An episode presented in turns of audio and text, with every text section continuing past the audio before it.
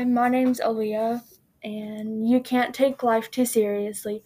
You don't know when time is going to be up, so don't take your life like it's a job you don't want to work at. You should have fun with your family and friends because if you take them seriously, life cannot be fun. I have chickens, and some of them are roosters. I got home off the bus one time, and I was walking to my house. My rooster started chasing me. The roosters are not normal roosters you would find at Rural King or someplace like that. These are big roosters. I run up to my house and they don't get me.